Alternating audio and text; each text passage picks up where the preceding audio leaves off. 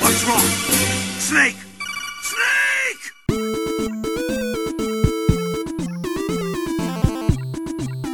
Cześć, słuchajcie 24 odcinka podcastu Gorące Krzesła, poświęconego grom komputerowym i czasami stolarstwie.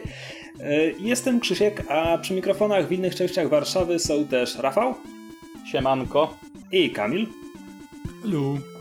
E, I mamy dzisiaj dla Was e, klasyczny odcinek e, torebkowy, w którym opowiemy o tym, o czym ostatnio graliśmy. Pierwszy w tym sezonie taki odcinek. A tak się przypadkiem złożyło, że mamy same nowinki? Właściwie? Mniej Gry więcej, co mniej najmniej z więcej. ostatnich miesięcy, a w dwóch wypadkach nawet tygodni. Także jesteśmy na czasie i w ogóle. Aha. I skoro już ja mam konchę i ja mówię, to będę kontynuował, bo Apex Legends coś we mnie odblokowało, jeśli chodzi o gry sieciowe. To znaczy, mój ja w nie nie grałem. Prawie w ogóle. Prawie nigdy. Ale Apex było całkiem spoko. I jak teraz ukazał się Mordhau, przepraszam, Mordhau, nie, bardziej po niemiecku, Mordhau, a to stwierdziłem, dywagowałem, czy ja się chcę pakować w kolejną sieciówkę, czy nie. Dywagowałem dużo krócej niż mi się wydawało, bo ostatecznie wziąłem. Zresztą Kamil słusznie zauważył, że Steam ma tę sympatyczną politykę zwrotów, więc miałem te, nie wiem, dwie czy cztery godziny, żeby podjąć decyzję. E, No bo niestety w przeciwieństwie do Apexów Mordhau jest absolutnie płatny i kosztuje tam stówę z małym hakiem. Mówię o złotówkach. Co mnie przekonało? To jest symulator walki wręcz, w sensie na miecze. I topory, i dzidy, i Morgensterny, i cholera wie co jeszcze. I recenzje, wszystkie recenzje, które przeczytałem, podkreślały, jak złożony i po prostu dobry jest ten system walki i mechanika walki. I właśnie teraz jestem w takiej dziwnej sytuacji, bo ja kiedy mówię o grach, to mówię zazwyczaj o tym, jak są napisane, jakie poruszają tematy, czy polubiłem postaci i tak dalej. A Mordhau to jest sieczka, mechanika, więc mogę tylko mówić o tym.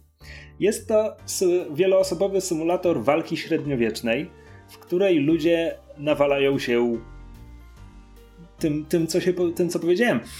E, I teraz tak, ten system. Czemu w ogóle zwróciłem na to uwagę? Bo jak wielokrotnie w tym podcaście mówiłem, e, bardzo wspominam pozytywnie Jedi Outcast i mówiłem zawsze, że to jest gra, która z tych, w które grałem, jakby najlepiej przenosiła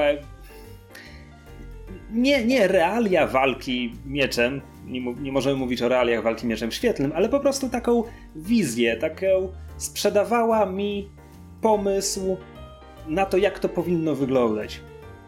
Także ja machałem tym mieczem i miałem poczucie, że wiem, co robię, że wiem, e, jakie ruchy e, przekładają się na jakie ataki.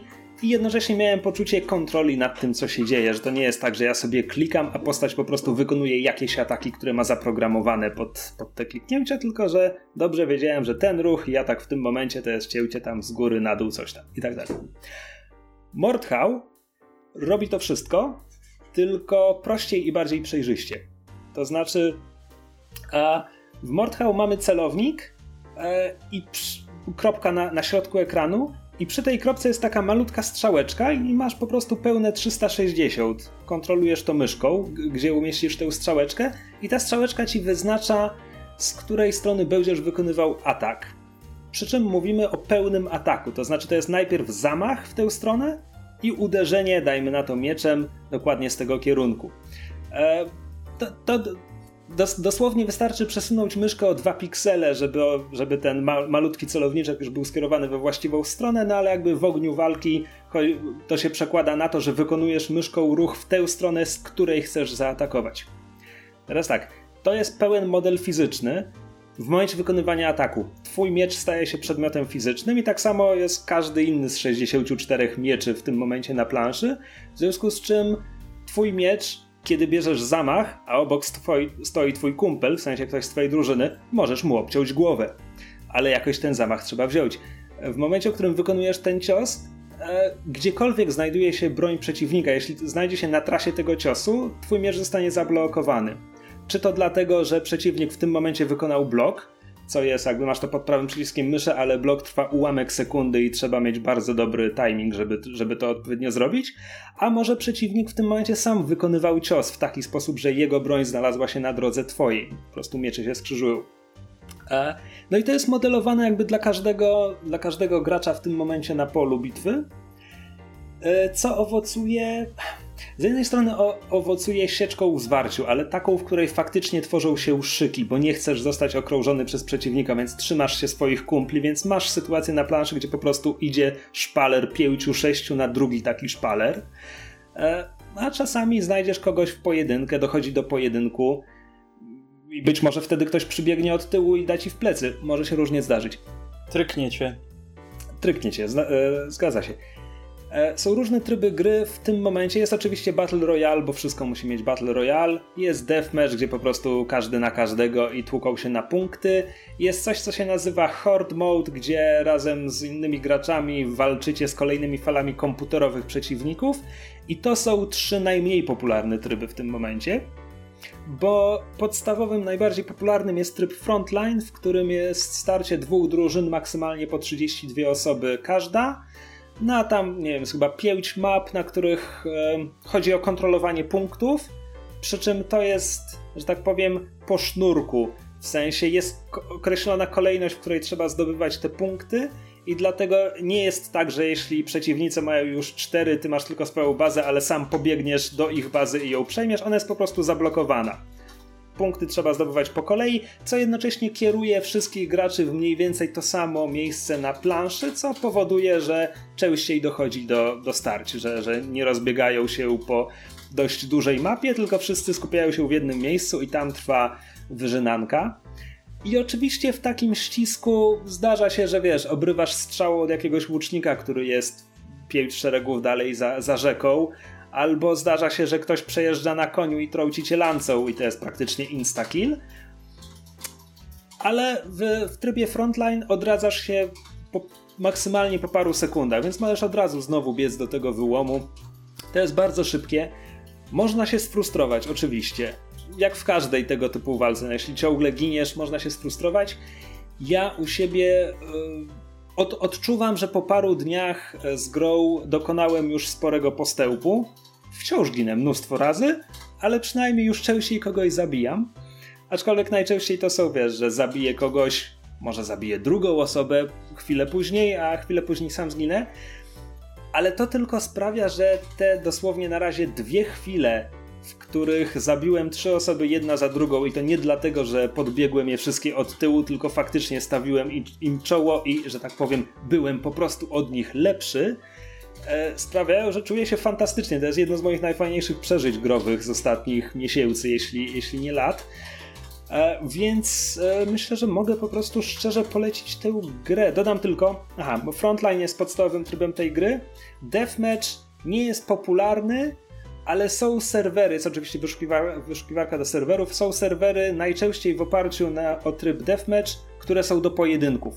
Nie ma dedykowanego trybu pojedynków w grze, ale ludzie po prostu sobie ustalili, że hej, chcemy się pojedynkować, ten serwer jest tylko do pojedynkowania, jeśli jesteś Wizą, która tego nie przestrzega, zostaniesz wykopany z serweru. I to są serwery, gdzie po prostu na planszy ludzie biegają, wiesz, jak widzisz kogoś, kto akurat nie ma przeciwnika, już się wytworzyła etykieta, że musisz wykorzystać tam e, emotkę, żeby zakręcić e, młynek mieczem i to jest takie wyzwanie do walki. Jak przeciwnik odpowiada młynkiem, to jesteście sparowani, w sensie sami się sparowaliście, nie ma żadnej mechaniki, która to reguluje i się tłuczecie, póki któryś z was nie zginie. E, I e, ten tryb, w sensie te, te mapy tylko na pojedynki, pokazują mi, jak długa jest jeszcze droga przede mną. Bo na razie to jest tak, że ja najczęściej wchodzę tam na rozgrzewkę i mówię sobie, no to jak uda mi się zabić pierwszą osobę, to pójdę sobie do frontline, to już jestem rozgrzany. I najczęściej trwa to dłuższą chwilę, bo ludzie są lepsi ode mnie. E, ale kurczę, no to podoba mi się na tyle, że, że chyba przy tym zostanę. I tak jak Jedi Outcast przez lata był grą, którą sobie odpalałem tylko po to, żeby przez 15 minut pomłócić mieczem e, NPC-owych przeciwników, bo ja nie grałem w Jedi Outcast po sieci, tak myślę, że Mordhau może stać się tym samym dla mnie teraz, na następnych może nawet parę lat, jeśli mi się nie znudzi. Nie wiem, Jedi Outcast mi się, wciąż mi się nie znudził. Więc może po prostu Mordhau zastąpi tę, tę lukę po nim. E, strasznie to polecam, a jednocześnie to absolutnie nie jest gra dla wszystkich. Przede wszystkim musicie lubić walkę mieczem w grach komputerowych. To jest jakby wymóg absolutny. No po drugie, to jest sieciówka, tu nie ma żadnej fabuły, to też jakby nie wszystkich, e, nie wszystkich pociąga. Ale jeśli cokolwiek z tego, co powiedziałem, sprawiło, że zastrzygliście uszami, no to sugeruję, żebyście spróbowali. A jeśli ten, a jeśli nie podpasuje, no to do dwóch godzin można oddawać na Steamie bez pytań i dostajecie kasę z powrotem. To jest w ogóle gra studia Triternion i musiałem to sobie wypisać i pięć razy przeczytać, bo kiedyś było studio, studio Criterion i mi się po prostu miesza jedno z drugim. E, to jest Oryginalnie tę grę zaczęli robić jacyś dwaj Słoweńcy, jeśli dobrze kojarzę. I potem w miarę jakim się projekt rozrastał, to tylko znaleźli sobie ludzi z paru różnych europejskich państw, z Polski też, którzy im tam pomagali rozbu rozbudowywać tę rzecz. I oni zresztą nie spodziewali się sukcesu, więc, e, więc im serwery padły w pewnym momencie, jak ludzie zaczęli się na to rzucać. E, ale od Code gram, a gram w tym momencie jakoś od tygodnia, E, tylko raz miałem sytuację, gdzie po prostu gra straciła połączenie z serwerami jakimikolwiek. Więc no może się pewnie w przyszłości jeszcze zdarzać, ale na razie jest fajnie i sympatycznie i polecam, bo można się sympatycznie mordować. Na Czy miecze. walka jest tylko mieczem? Właśnie, bo Nie, miecze, topory, Morgensterny, włócznie, e, ale tylko, tylko wręcz z dystansowych broni masz łuki, kusze, możesz rzucać toporkami. A, oczywiście. Większość mieczy, tfu, większość broni, którymi posługujesz się w grze, ma też alternatywny tryb. E, dla niektórych broni to oznacza po prostu, że jak naciśniesz przycisk alternatywnego trybu, to rzucisz tą bronią, więc możesz się pojedynkować rapierem, a potem rzucić tym rapierem komuś w głowę. Gorzej, jeśli zablokuje, to wtedy ty zostajesz bez broni i masz problem. E, gra jest domyślnie z perspektywy pierwszej osoby, ale można się przełączyć na trzecią osobę, co ja robię zawsze, kiedy walczę wręcz, bo nie rozumiem, jak można walczyć mieczem z pierwszej osoby, ale widziałem nagrania w sieci, że ludzie tak walczą, im to pasuje, więc co ja, po, co ja mogę? No ludzie są dziwni. A jak bardzo się różni walka mieczem od walki innymi, e, inną bronią? Czy to jest, trzeba się nauczyć nowego zestawu ruchów, czy raczej to jest wszystko intuicyjne? Wiesz co, to jest wszystko... Hmm podstawa jest w miarę intuicyjna, to z jakiej strony zadajesz atak. Natomiast tutaj trzeba się nauczyć, jest blok, który trwa ułamek sekundy i trzeba być bardzo dobrym, żeby, żeby to ogarnąć. Jest tak zwany chambering, to oznacza, że zamiast naciskać blok, zaczynasz wyprowadzać atak lustrzany do tego, który przeprowadza przeciwnik i to też pozwala ci blokować. Są też, są też sztychy. Sztych masz pod kółkiem myszy. Przesuwasz kółkiem myszy, wyprowadzasz pchnięcie e, i jest też metoda, żeby morfować ataki z pchnięcia. Możesz zacząć wyprowadzać pchnięcie, ale tak naprawdę zamienić je potem w, w cios z lewa, z prawa, z góry, albo możesz zacząć zadawać cios, który zamieniasz w pchnięcie. I jest również po prostu wzięcie zamachu do ataku i naciśnięcie przycisku, żeby, żeby skasować ten atak, żeby przeprowadzić e, fintę. Że wiesz, że przeciwnik się nastawi, że o nie, on mnie zaatakuje z lewej, a ty w tym momencie kasujesz ten atak i robisz co innego. E, ten model jest dość złożony. Ja sam jeszcze nie ogarniam wszystkiego, a można też kopać ludzi. Nigdy tego nie robię, ale można. E, natomiast jeśli chodzi o różnice pomiędzy rodzajami broni, to raczej polegają one na tym, że jest inna prędkość wyprowadzania ciosów, jest inny zasięg i też bronie zadają różne obrażenia. Ale to jest też na zasadzie, że wiesz, że długi miecz ma inne statystyki od krótkiego miecza i tak samo potem toporek będzie inny, ale wyprowadzanie ciosów toporkiem czy Morgensternem będzie takie same, jak kiedy wyprowadzasz ciosy mieczem, tylko zasięg prędkość i tak dalej. Te rzeczy będą inne i to musisz opanować. A walka włócznią na przykład, właśnie wtedy pewnie bardziej się sztychami walczy, pchnięciami. E, w dalszym czy... ciągu możesz wyprowadzać ciosy, wiesz, z góry, z lewa, z prawa. No, włócznia mhm. masz wtedy bardzo duży zasięg, więc... Mhm. No okej, okay, brzmi ciekawie całkiem. To jest, to jest fajne, tylko no wiesz, możecie pooglądać gameplaye na YouTubie, żeby, żeby zobaczyć, czy to w ogóle was przekonuje. Ale to jest tylko na PC-ty? A wydaje mi się, że nie tylko tylko na PC, ale wręcz tylko na Steamie, ale mogę to jeszcze sprawdzić. Platforma Microsoft Windows. Więc konsole odpadają.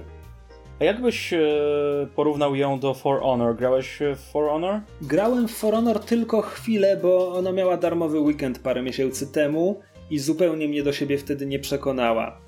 I może to jest kwestia tego, że nie wydałem pieniędzy na For Honor, więc nie czułem potrzeby, żeby uzasadnić zakup, więc nie przesiedziałem więcej niż jeden wieczór przy tej grze, bo jakby mój pierwszy wieczór z Mordhau też wyglądał tak, że ciągle ginąłem. E, ale z jakiegoś powodu te, ta mechanika walki z For Honor mnie do siebie tak nie przekonała. Jakby mówię, Mordhau bardziej przypomina mi Jedi Outcast niż, mhm. e, niż For Honor przypominało mi Jedi Outcast i może to jest ta kluczowa różnica dla mnie. A czy jakość łącza e, internetowego tutaj czasami mnie nie przeszkadzała? Na przykład, jeżeli jakieś miałeś spowolnienie, no to rzeczywiście tutaj są ułamki sekundy, żeby zareagować podczas walki. I jeżeli, jeżeli by było jakieś spowolnienie, no to inst, insta, insta giniesz. Słuchaj, ja mieszkam w bloku z dobrym internetem, więc ja widzę na czacie, że ludzie narzekają na ping na mapach, gdzie ja zasadniczo nie mam problemu, aczkolwiek czasami zdarza się, że jakby już koniec zwarcia, rozszedłem się z przeciwnikiem, a potem ginę i wtedy mam takie, a okej, okay, czyli jego atak jednak mnie trafił. Więc jednak to się czasem zdarza. Ale nie miałem takiego, że wiesz, że ja wyprowadzam atak i jestem święcie przekonany, że on powinien był trafić, a naprawdę został zablokowany, czy, czy na odwrót. Takich sytuacji nie mam, ale może to dlatego, że jakby w toku walki tyle się dzieje, że nie zwracam na to uwagi. trudno mi powiedzieć po prostu pierwsze, co mi przyszło do głowy, to właśnie jeżeli masz e, tam 30 parę osób po jednej stronie na, na serwerze, a po drugiej drugie tyle, no to no po prostu wtedy te pingi będą, będą du dużym problemem, jeżeli, jeżeli coś się zacznie wykrzaczać, bo wiem jak to wyglądało w LoLu. Niby też jestem w bloku, mam dobre łącze, a potrafiło mi wszystko tak spowolnić, że przy 5 do 10 osób na mapie e, już, już nie wyrabiało. Więc, e, no ale skoro mówisz, że przy zwykłym takim blokowym łączu to, to, to bangla, no to musieli jakoś to opracować tak, żeby, żeby łączenie było problemem. Może dlatego, że nie, nie musisz wprowadzać aż tyle informacji naraz podczas walki, bo jednak to jest kliknięcie, przeciągnięcie myszką, tak? A nie, a nie jakieś większe kombinacje. Wtedy komputer jakby wykonuje za ciebie więcej roboty, ten zamach i wyprowadzenie ciosu. Może. Nie znam się, więc nie będę okay. komentował. Okej. Okay. Ale polecam tę rozróbę, mam z niej dużo frajdy. No.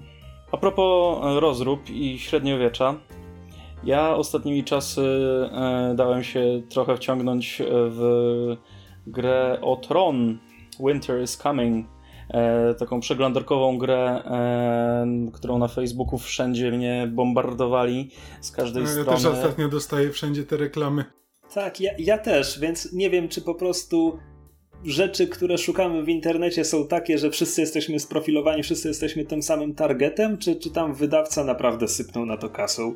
Bo ja widzę tych reklam zatrzęsienie. Jedno i drugie podejrzewam. E, wiesz, to jest gra jednak z licencją HBO, więc podejrzewam, że, że na reklamę dużo wydali, szczególnie ostatnio, gdy, gdy God e, tak tutaj domi, dominuje w social mediach. No, a jak w social, social mediach, no to od razu wiadomo, Facebook będzie, będzie idealną platformą, żeby to rozprzestrzenić i żeby na tym zarobić odpowiednio. Bo gra sama w sobie jest ładna, to trzeba jej przyznać. Jak na przeglądarkową grę, no to graficznie jest to ładne. Jest to kombinacja wielu różnych gier, wielu motywów z różnych gier, tudzież mobilnych, tudzież właśnie takich przeglądarkowych, które, z którymi już się kiedyś spotkałem.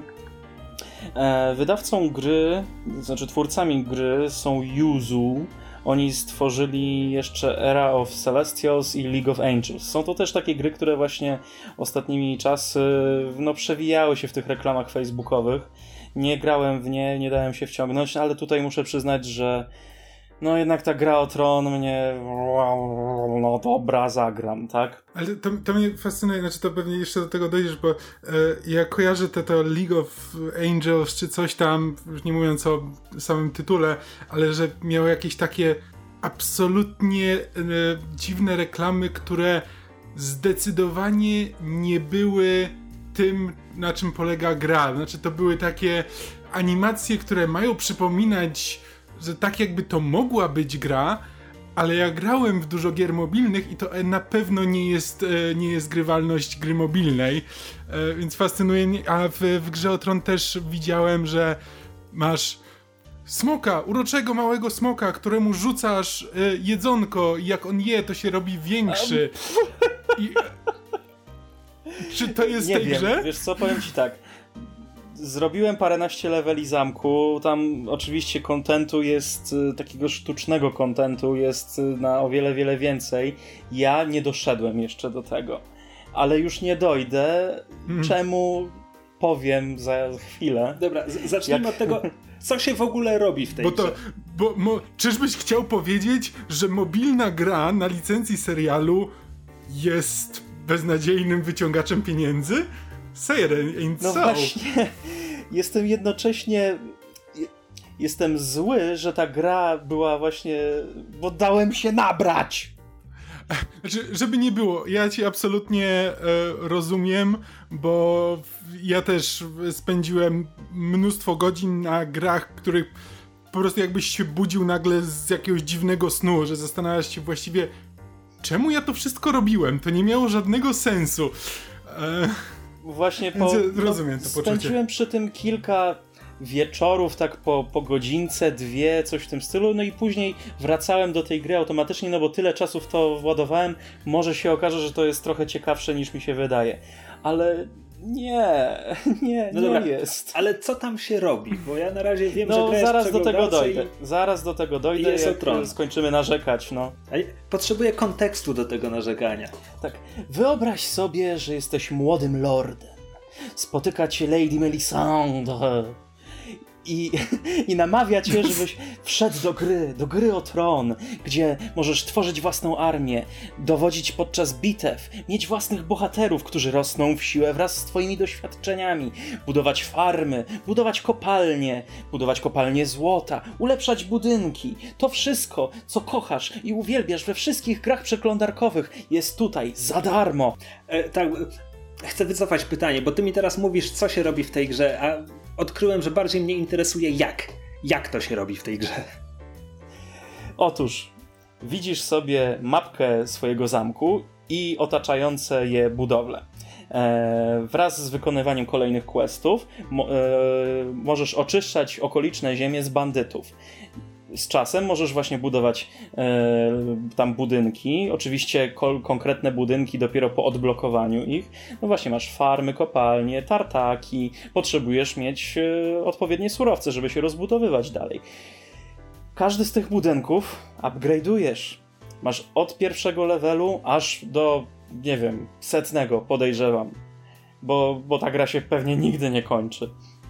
Do tego masz, e, rekrutujesz z czasem bohaterów, postaci z serialu, które uwielbiasz, które znasz, ale te postaci też z czasem po prostu levelują, możesz je jeszcze rozwijać przedmiotami, które produkujesz. Jest, jest kilka różnych trybów rozgrywki w tej grze, dlatego ona może się niektórym podobać, bo to jest kombinacja wielu gier. Masz i bitwy taktyczne, bo to jest, to jest gra strategiczna, możesz później wyjść na mapę, ale te potyczki, o których mówiłem, oczyszczanie z bandytów, tudzież z e, żołnierzy obcych lordów, e, przenosi się na pole bitwy i to wygląda trochę jak Total War, bym powiedział, tylko że tak naprawdę to nie jest Total War, bo to są pojedyncze jednostki. Te jednostki są dowodzone przez bohaterów z serialu. Duża część z nich występuje w seriale. Ja, ja na przykład miałem Sanzę, miałem Johna Snowa, miałem Warysa i jeszcze parę innych postaci, które jest zaprojektowane, żeby wyglądały jak postaci, które wystąpiły. Ale tak naprawdę ka każdy oddział, którym dowodzisz, który jest prowadzony przez tego bohatera, to, to, to jest po prostu ta, taka rozgrywka jak w Star Warsach tych mobilnych, że masz po prostu sześć e, postaci z paskiem zdrowia, które się dzielą na e, piechurów, e, konnice i włóczników.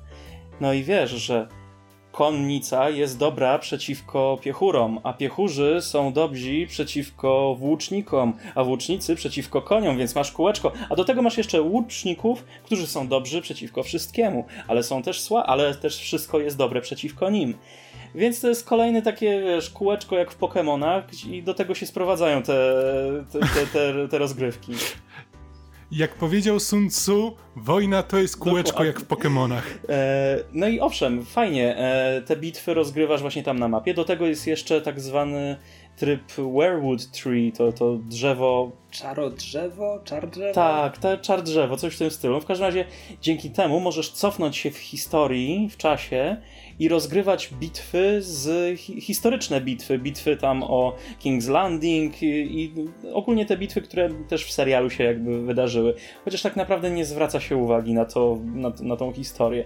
No i są, jak w Candy Crushu masz kolejne mapy do pokonania i idziesz po mapce i możesz gwiazdkować te walki, bo jak ci nie zginie żaden oddział, to masz trzy gwiazdki i możesz sobie później za punkty powtarzać te, te bitwy. Za te bitwy dostajesz przedmioty, którymi sobie ulepszasz swoich bohaterów. No, kolejna powtarzal, powtarzalny motyw. Ale czekaj, bo ja, ja wiem, w co ty czasem grasz na komórce i wiem, że niektóre z tych gier potrafią cię wciągnąć na dość długo.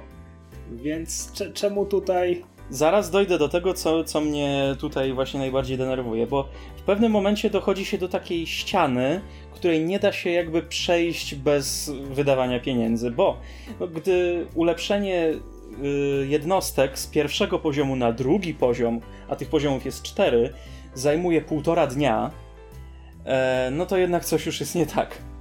Nie wiem, może się wcześniej nie spotkałem z tym, może to jest norma, ale jeżeli upgrade'owanie po prostu jednej rzeczy z 500 rzeczy, które są do upgrade'owania, e, zajmuje półtora dnia, chyba że zapłacisz za to czarne kryształy albo, albo niebieskie kryształy, które też możesz kupić za tutaj za przystępną cenę. Mamy promocję specjalną dla ciebie, nowy nie, lordzie, tylko tak? nie drogocenne niebieskie kryształy.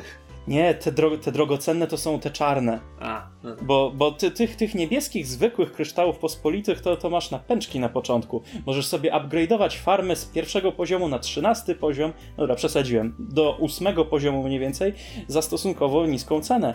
Ale gdy masz w swoim skarbcu powiedzmy 2000 takich kryształów, a już podniesienie tego na następny poziom kosztuje cię 2500 tysiąca, plus do tego ileś różnych e, surowców, za które też musisz w końcu zapłacić, no to to ewidentnie dochodzisz do momentu, gdzie już trzeba albo poświęcić na to pół dnia, albo dużo pieniędzy.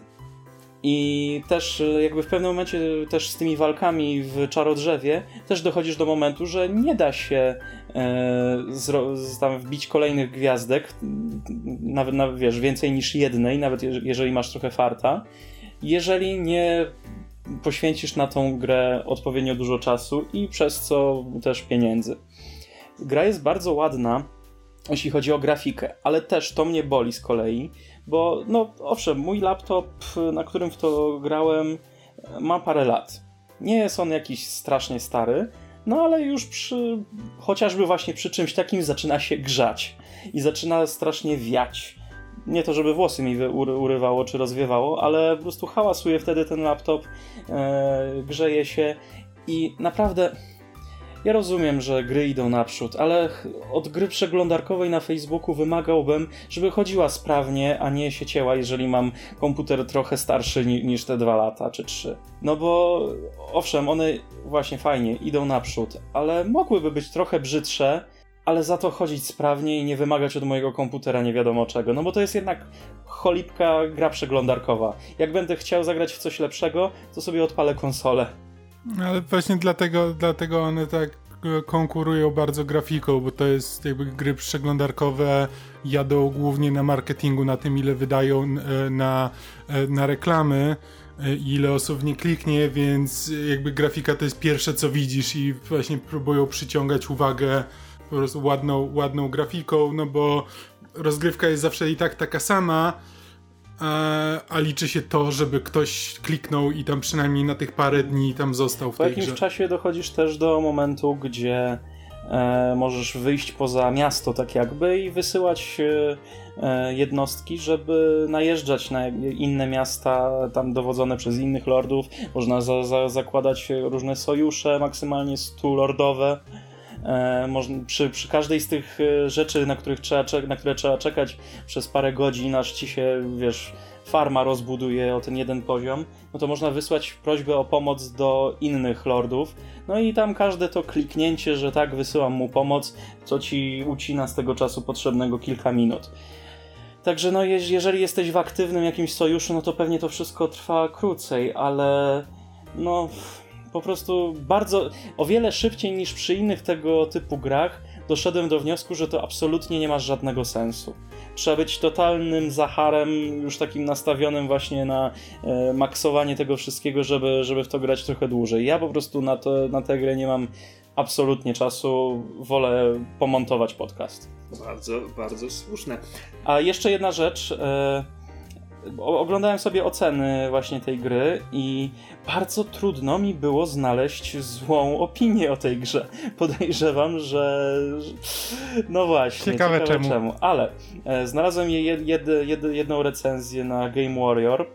E, I tam są właśnie oceny takie e, w słupkach. Nie, przepraszam, ta akurat była na Blue Moon Game. I oceny. E, grafika 8 na 10 Atmosfera 7 na 10. Gameplay 7 na 10. Oceny użytkowników 4. Oceny, oceny w no, grach to jest zawsze. O, oceny gry temat... w słupkach to mnie przenosi do lat 90. Świat gier komputerowych takie miał. Mhm. A tak, tak. Grafika, dźwięk, ja, grywalność. Ja ostatnio wywiozłem moją kolekcję CD Action do, na wieś do mamy, bo nie miałem miejsca na półce. I tak sobie odgrzebałem numer, w którym była recenzja Wiedźmina 2 Czekaj, Wiedźmin 2 to jeszcze nie tak dawno temu. No ładnych parę lat, wyobraź sobie. No 2000... ja wiem, wiem, no ale nie mówimy tutaj o 15-letniej grze, ani nic takiego. No tak, ale no już swoje, swoje przeżyła ta gra. Już, już prędzej myśli o wysyłaniu dzieci na studia niż o szal szaleństwach studentów, tak?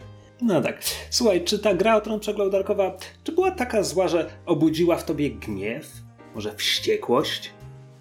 Tak. To, to się świetnie składa, bo Kamil ma nam coś do opowiedzenia na ten temat. Ale chciałem jeszcze wrócić do jednej rzeczy. Wiesz co, sam sobie opowiadaj o Rage'u, jak mi dajesz takie segwaye. No podsumowując, e, ta gra elementy z tej gry niektóre są bardzo fajne. Gra jest ładnie jakby zaprojektowana, jest atmosfera, jest muzyka, jest wiele różnych ekranów, do których można wejść, żeby oglądać te, tych kapitanów, te postaci ale niestety jest to raczej średnia gra, która bardzo dużo wydała na marketing i jedzie sobie na tym hypie całym grze gro tronowym, e, gdzie producenci po prostu wiedzą, że każdy głupi po prostu sięgnie po grę, bo, bo to jest gra o tron.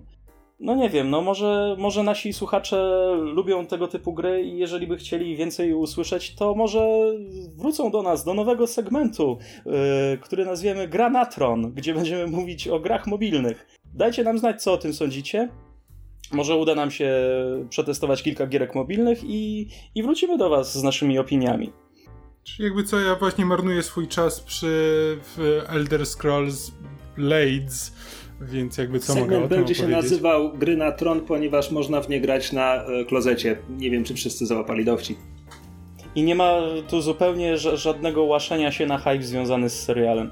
Absolutnie żadnego. E, ale posłuchajcie Myszmasza, w którym podsumowujemy serial. Wyszedł wczoraj. E, tak, ja słyszałem, że Katus Gikus te, też, też wypuszcza te opisy odcinków. Tak, co tydzień. Być może, tak słyszałem. Ale rzeczywiście, rzeczywiście dużo złości we mnie jest z powodu tej gry, że tyle czasu zmarnowałem. Kamil, może ty, ty, ty też może odczuwasz czasem tyle złości. Tak, zdecydowanie teraz odczuwam tyle złości. E, tak, więc ja postanowiłem e, pograć w Rage 2, mimo że słyszałem o tej grze mieszane opinie. A czy grałeś w Rage 1? Nie. Ja w głowie w tym momencie mam Rage 2, łakocie i witaminy, nie wiem czemu. Znaczy tak, ta gra była dosyć hypowana, e, bo ładnie, ładnie się prezentowała na materiałach marketingowych. Poza tym to jest e, id Software, twórcy Duma we współpracy z Avalanche, który, którzy stworzyli Just Cause i e, Mad Maxa. Więc to jest taka interesująca, interesująca współpraca. Jakby id dobrze się zna na strzelankach, Avalanche dobrze się zna na znaczy dobrze. Zna się na open worldach. E, no i jakby po kilkunastu godzinach z tą grą, jeszcze co prawda nie skończyłem, ale nie sądzę, żeby moja opinia się miała tutaj zmienić jakoś szczególnie, to jestem zdania, że id wykonało świetnie swoją robotę, Avalanche już, już niekoniecznie. bo e, to jest tak, że w tej grze bardzo mi się podobają wszystkie aspekty mechaniczne, a wszystko, co jest związane ze światem, może iść do kosza i jest mi zupełnie niepotrzebne.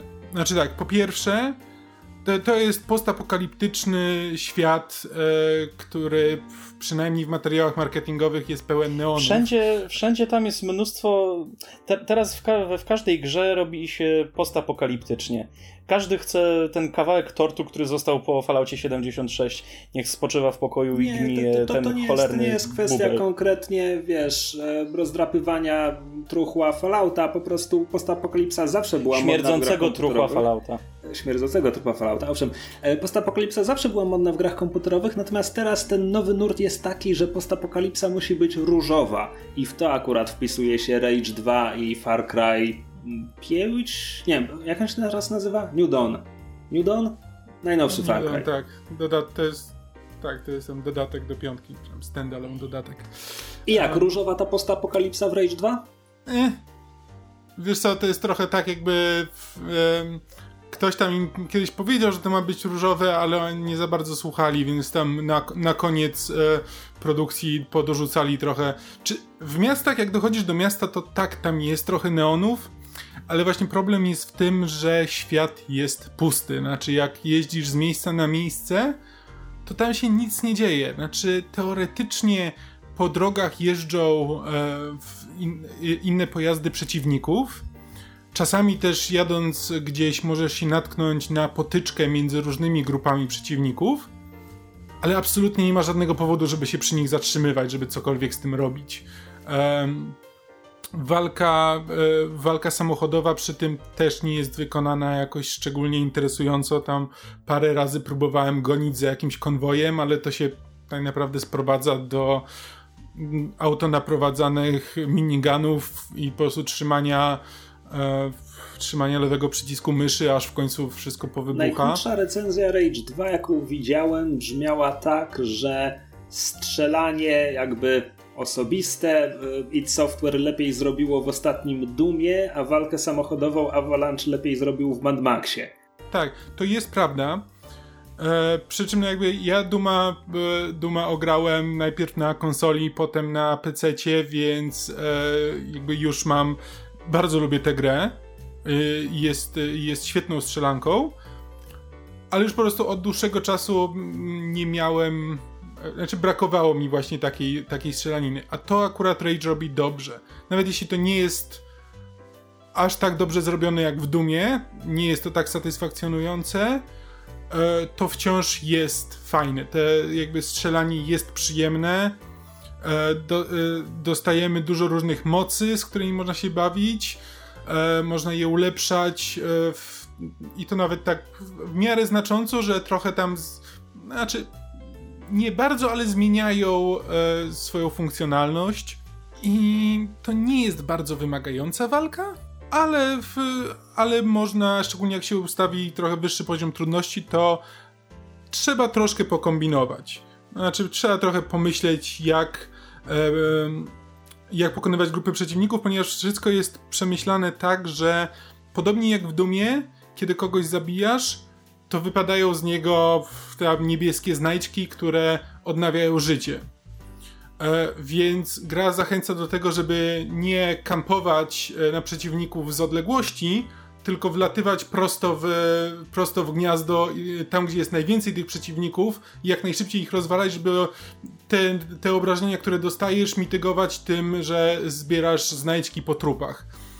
E, więc to jest jakby gra zachęca do aktywnego, e, ciągłego, dynamicznego zwarcia. Ale to jest bardzo innowacyjna gra, ponieważ zazwyczaj znajdźki związane z odnawianiem życia są czerwone, a nie niebieskie. Tak, trochę tak. Em, w Dumie chyba były zielone. I to jest, to jest fajne. Znaczy, ja naprawdę przy tej grze spędziłem tych e, kilkanaście godzin bez znużenia.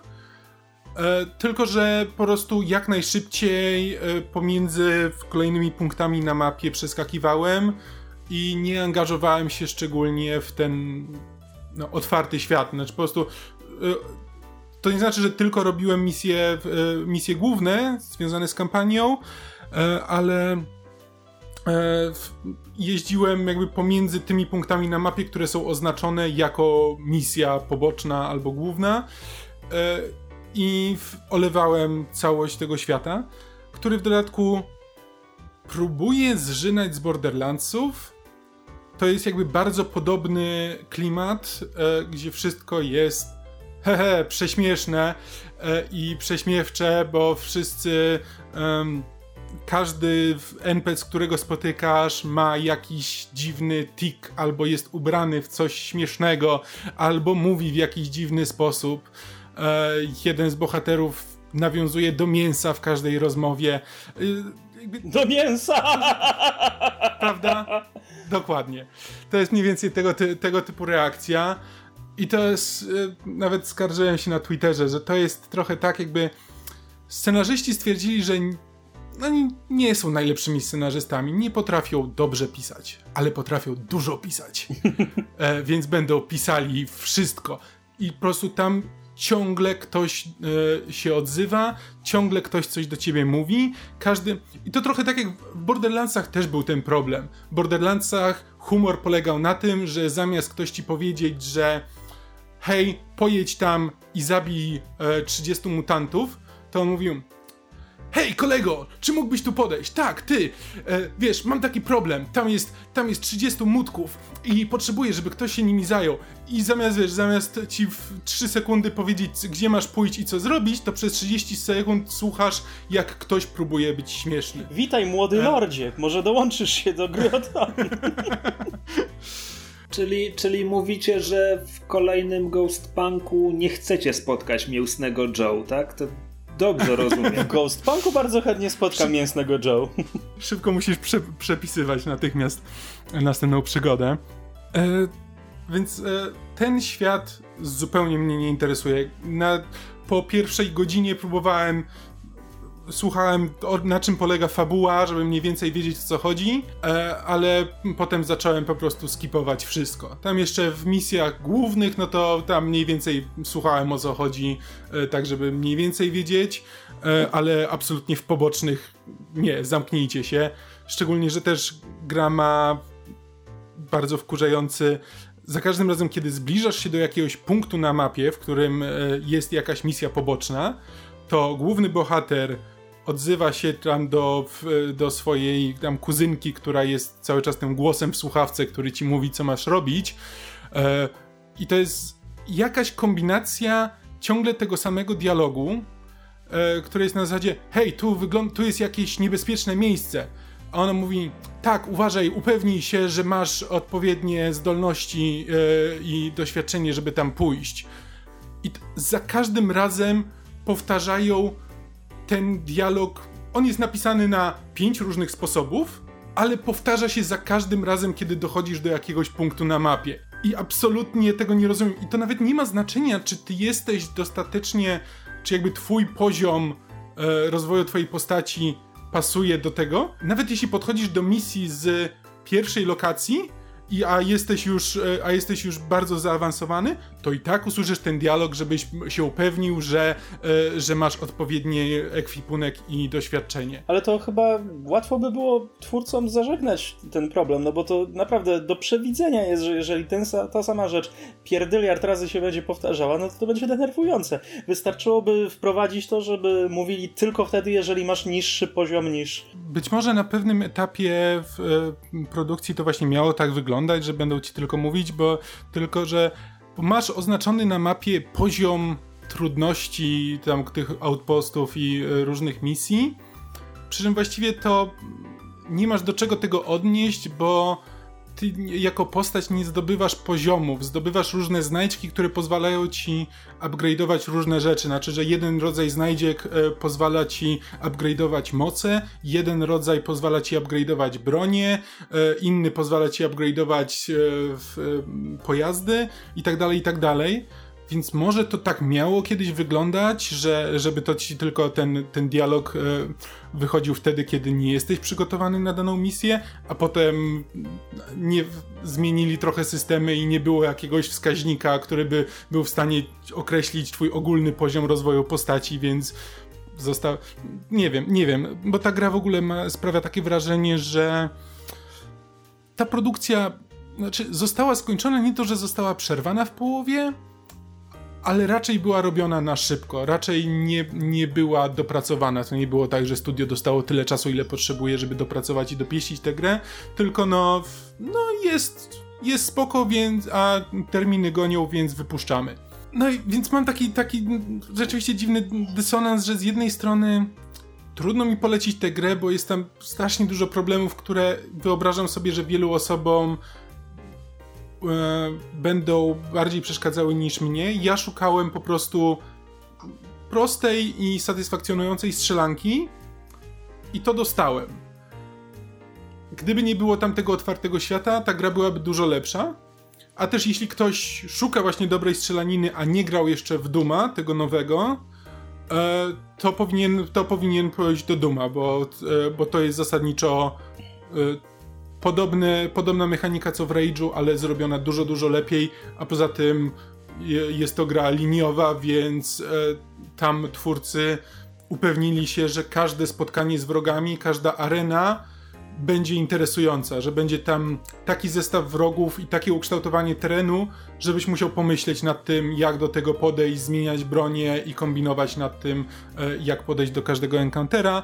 W Rage'u na początku, znaczy im dalej w las, tym im więcej zdobywasz mocy i tak dalej, to te walki stają się coraz prostsze i jakby już na tym etapie po tych 18 godzinach, które z tymi pokazuje, że spędziłem z tą grą, już praktycznie nikt nie jest dla mnie zagrożeniem, więc, a jeszcze trochę mi zostało do końca, więc być może, że ta gra mnie znudzi w końcowej fazie trochę bardziej niż, niż do tej pory.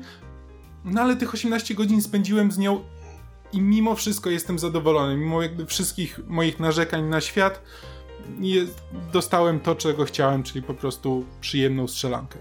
Jak mówiłeś o Dumie, to mi się przypomniała jedna rzecz. Ostatnimi czasy, jak jakoś siedziałem późno w nocy i wchodziłem na ciemne zakamarki YouTube'a, trafiłem na taki filmik o speedrunningu właśnie w Dumie pierwszym. Aha. E, czekaj, to był Doom pierwszy? Chyba tak, raczej nie drugi, ale i taki 12-13 minutowy krótki reportaż obejrzałem o historii speedrunningu. Tam jest jeden taki level, który ludzie przez lata próbowali przejść szybciej niż, e, niż rekord, który był tam bodajże w 2012 ustanowiony i ładnych parę lat zajęło ludziom pobicie tego. Ten rekord to było 9 sekund, bo nie chodziło, mm. nie chodziło o przejście e, takie, żeby wybić wszystkich drogów, wrogów, tylko żeby po prostu jak najszybciej przejść przez wszystkie e, pomieszczenia, przez wszystkie drzwi i kliknąć ten, wiesz, czerwone na zielone i ukończyć level. Mm. I przez wiele lat było to 9 sekund i opracowywali nowe metody.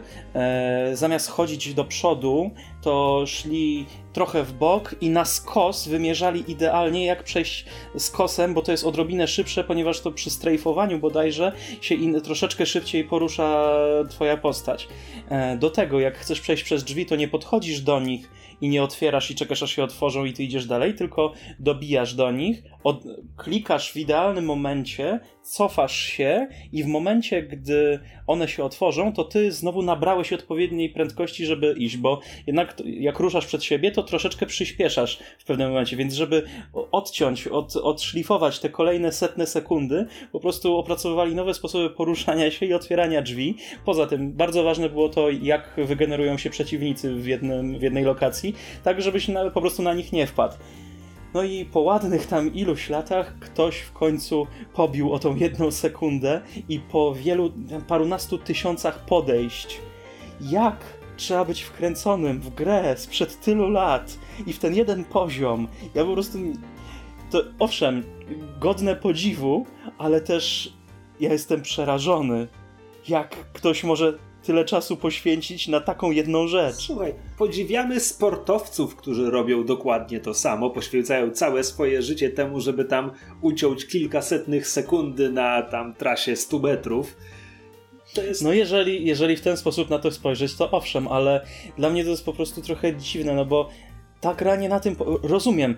Ci, co spędzają tygodnie w grach, żeby po prostu być lepszym strategiem, LOL, y, StarCraft, to, to jest sport, tak? Ale to jest taka nisza w niszy, w niszy i jeszcze za kilka niszy, speedrunning jest zaskakująco popularny. Znaczy tak, jeśli chodzi o tłumaczenie czemu speedrunning... Znaczy ja nie jestem wielkim fanem speedrunningu, nie śledzę jakby tej sceny. E, wiem, że jest popularny, ale na przykład e, ten Harris Bomber Guy miał e, bardzo fajne wideo właśnie na temat tego, czemu, e, czemu speedrunning jest fajny, jakby na czym to polega i gdzie kryje się w tym cała sztuka. To wideo nazywa się po prostu Speedrunning is awesome and here is why. E, pole, polecam, polecam zobaczyć, bo on ma w interesujący sposób, znaczy interesujące spojrzenie na to i to jakby ten speedrunning staje się taką osobną dyscypliną z różnymi podkategoriami, e, która, e, która staje, urasta do rangi wręcz sztuki. A niedługo też będzie coroczne e, Summer Games Done Quick, E, od 23 czerwca, z tego co patrzę. To jest taka coroczna impreza charytatywna, w której właśnie speedrunnerzy podchodzą do różnych gier i obserwowanie właśnie tych trików, które, e, które oni stosują jest, jest fascynujące. Tam parę, parę razy próbowałem sobie obejrzeć właśnie jak to, jak ten speedrunning wygląda zazwyczaj to jakby nie chce mi się spędzać tam tych no, speedrunning bez, e, bez wykorzystywania glitchy, no to potrafi wciąż zająć parę godzin, więc nie, zazwyczaj mi się nie chce tyle siedzieć. E, ale, ale to jest w pewien sposób fascynujące i właśnie ta świadomość tego, że jakby oglądasz osobę, która po prostu wyćwiczyła, wyćwiczyła tę jedną rzecz, że szukała tych trików i to jak oni tego szukają, jak do tego podchodzą. E, to tak jak ten stary sushi master, który już miliony razy ciął tę rybę i zawsze mu teraz wychodzi już w ten idealny sposób. Trochę tak, ale, ale to jest, szczególnie jak się patrzy, wiesz, patrzyłem na streamy z ludzi grających w Dark Soulsy, gdzie ja jak gram w Dark Soulsy, to, y, to zawsze siedzę na brzegu krzesła, bo, bo mój Boże, za chwilę umrę, a on w pewnym momencie po prostu jedną ręką tam trzyma pad, bo już zna mniej więcej co przejść, więc tam sobie drugą ręką coś pije i tylko patrzy jednym okiem na ekran, y, walcząc z bossem, bo już ma to tak obcykane, że ten, że wie, że ten y, etap nie będzie dla niego problemem. E, I wiesz, jak, jak właśnie, jak znasz grę, jak wiesz, E, jak ty do niej podchodziłeś i potem patrzysz na kogoś, kto opracował to do tego, e, do tego stopnia, to jest coś surrealistycznego i fascynującego. No właśnie, to jest fascynujące i surrealistyczne, ale no po prostu ja bym nigdy się za coś takiego nie wziął i to jest po prostu dla mnie trochę nie do ogarnięcia. Ja oczywiście też nigdy bym nie próbował zostać speedrunnerem i jakby nie śledzę tej sceny, natomiast doceniam bardzo dwa aspekty speedrunningu i jednym jest e, po prostu po prostu oglądanie tego, jak ktoś bierze grę i znajduje sztuczki, bo to w efekcie potrafi być bardzo śmieszne. Znaczy, nie wiem, czy kiedyś widzieliście speedrun Morrowinda, który przechodzi ten wielki epos fantazy w 4 minuty, bo wystarczy do tego wykorzystać te 7-milowe buty, które pozwalają ci przeskakiwać cały kontynent i możesz z pierwszej lokacji doskoczyć do ostatniej i tam załatwić te trzy rzeczy, które trzeba. Bam, koniec gry, wielkie przeznaczenie się dokonało. To jest dla mnie obiektywnie śmieszne. E, natomiast drugim aspektem jest po prostu to, że speedrunnerzy biorą sobie grę, którą twórcy jakoś wymyślili, hej, w to będzie się grało tak, tak, tak i tak. I oni to sobie biorą i mówią, nie, dla mnie zabawa jest gdzie indziej. Moja zabawa będzie polegała na tym, że wezmę tę twoją zabawkę, obrócę ją do góry nogami, rozwalę bebechy i tam będę się bawił i to jest dla mnie fajne. I to też mi się tak strasznie podoba, że to jest takie indywidualne jakby, że bierzesz coś, co ma swoje przeznaczenie, olewasz je kompletnie i bawisz się po swojemu. To jest bardzo ładne. Tak, to jest taki odpowiednik wyrzucania instrukcji z klocków Lego i po prostu budowania tego po swojemu. Coś w tym jest. No, racja. E, ostatnio też po, podobne filmiki widziałem, też to był chyba ten sam wieczór. E, ktoś przechodził raz e, Skyrima e, widelcem do mięsa, który owszem zaklinał sobie, ale wszystko właśnie przechodził widelcem do mięsa, albo na przykład główną walkę na koniec Skyrima e, przechodził nie zadając ani jednego czasu, ciosu, ponieważ czekał aż tego głównego smoka zatłuką jego pomocnicy i ci wszyscy żołnierze, co tam biegali dookoła. Musiał przyspieszyć mm. grę tam 300 razy, to zajmowało w, w real time growym e, ileś tam tygodni, czy coś w tym stylu. E, Albo, a, a, a na koniec obsypywał zwłoki tego smoka wszystkimi wiadrami, które znalazł w tej grze. Albo ktoś na przykład przechodził Divinity Original Sin, właśnie też bez zadania chyba jednego ciosu, czy coś w tym stylu, e, a ostatecznego bossa pokonywał tym, że zbierał wszystkie możliwe beczki ogniowe, i przechowywał je u siebie w, w, tym, w skrzyni i później po prostu zaniósł te wszystkie beczki w jedno miejsce i eksplodował. I mu się komputer zacinał, ponieważ cała mapa w okolicy po kolei się zalewała sumą obszarów, które jedna beczka by zalała ogniem. Więc potem po prostu czekał, aż jego komputer przetworzy to, że całe ziemie w danej lokacji były pokryte ogniem i jego procesor nie wyrabiał. Ja nie mam cierpliwości, żeby samemu bawić się w takie rzeczy, ale uwielbiam o nich czytać. Właśnie o tym, jak ktoś bierze grę i szuka w niej swojego pomysłu na zabawę. E, dla PC Gamera Christopher Livingston pisze bardzo ładne teksty, w których robi podobne rzeczy. To na przykład, może kojarzycie taki tekst, tego na pewno szerowałem kiedyś na fanpage'u Myszmasza, um, o tym jak w Pillars of Eternity próbował grać drużyną niedźwiedzi. W sensie wziął drużynę tam rangerów, czy ktokolwiek ma kompanionów i po prostu kierował samymi tymi niedźwiedziami. No to by było chyba na tyle na dzisiaj, panowie. Omówiliśmy tak wydaje. całkiem, całkiem pełna była ta torebka. E, dobra, to co? Oficjalne formułki. E, dziękujemy wam wszystkim za uwagę, słuchacze. Piszcie, co wam się podobało lub nie podobało w tym odcinku. Piszcie też, jeśli chcecie więcej gier mobilnych. Piszcie, jeśli chcecie segment o grach na tron. E, pisać możecie komentarze na przykład pod tym filmem na YouTubie albo e, na naszym fanpage'u na Facebooku. Kiedy mówię naszym, mam na myśli głównie fanpage Myszmasza, bo tam piszemy o grach. Jest też fanpage podsłuchany, ale on służy tylko do wklejania kolejnych odcinków. E, tak, e, co jeszcze? Możecie nam wysyłać maile na krzesła małpa podsłuchane.pl na przykład, e, ale umówmy się, komentarze są najprostsze i te widzimy najszybciej. E, dzięki za wszystko. E, co jeszcze? Możecie tam pisać recenzję na iTunes i słuchać nas przez Spotify. Podobno to bardzo wygodne. To chyba wszystko. Cześć. Na razie. Na razie.